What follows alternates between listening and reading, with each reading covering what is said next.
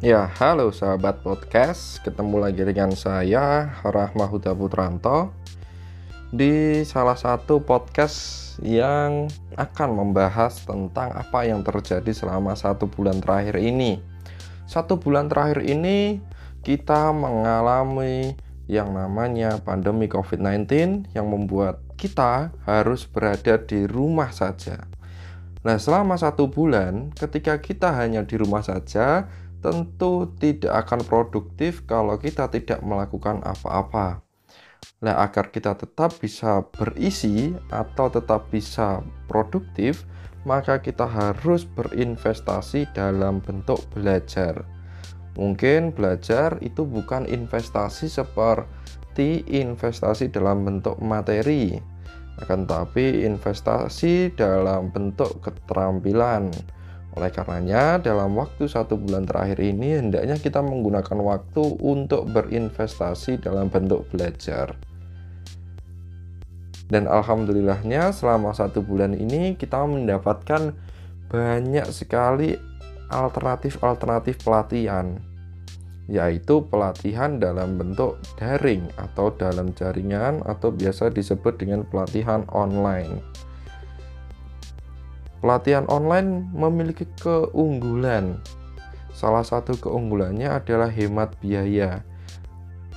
Tentu pelatihan online lebih murah daripada pelatihan offline karena kalau pelatihan offline kita mem penyelenggara itu membutuhkan beberapa pengeluaran seperti transportasi untuk pembicara atau narasumber, pengeluaran untuk menyediakan tempat pertemuan. Ada lagi pengeluaran untuk konsumsi terutama. Nah, konsumsi transportasi untuk narasumber, sewa tempat itu tidak di, tidak dibutuhkan ketika kita ingin menyelenggarakan pelatihan secara daring. Walaupun kalau penyelenggara itu ingin membuat suatu pelatihan dengan kondisi tertentu atau dengan kebutuhan tertentu memang ada video conference yang harus berbayar. Tetapi ada juga pelatihan yang memang tidak berbayar untuk menyewa tempat. Ta tempat dalam tanda kutip adalah pertemuan di dunia maya. Nah kembali lagi ke keunggulan pelatihan secara daring adalah kita fleksibel untuk menyimak untuk mempraktekkan apa yang kita pelajari dari pembelajaran pembelajaran daring itu. Walaupun pembelajaran daring juga memiliki beberapa kelemahan. Kelemahan yang pertama itu berkaitan dengan infrastruktur internet. Bagi teman-teman yang infrastruktur internetnya atau jaringan internetnya masih sangat kurang, tentu pembelajaran daring tidak akan maksimal atau pelatihan secara daring itu tidak akan berlangsung dengan baik karena ada kendala-kendala yang harus kita uh, carikan solusi agar nanti tidak menghambat pembelajaran daring kita. Itu yang pertama. Kemudian kelemahan yang kedua adalah sering kali kita ketika mengikuti atau menjadi peserta pelatihan daring kita tidak kebagian sesi untuk tanya jawab. Karena apa? Karena mungkin kebanyakan dari peserta yang mengikuti pembelajaran daring itu sangat ingin bertanya kepada narasumber.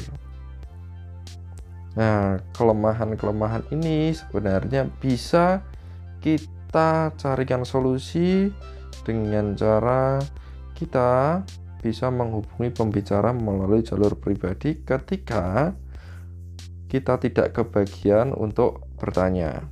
Itu solusinya.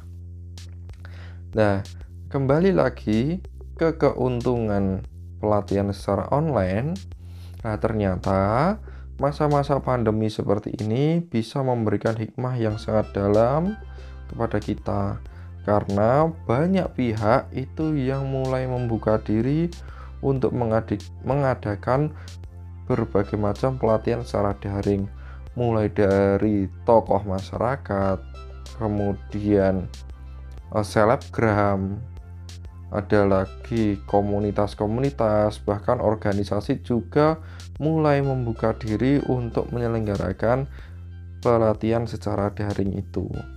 Nah, itu adalah salah satu hikmah ketika kita bisa menelisik lebih jauh bahwa ternyata ada sebuah kebijaksanaan yang terlahir yang dapat kita manfaatkan saat berada di tengah pandemi ini.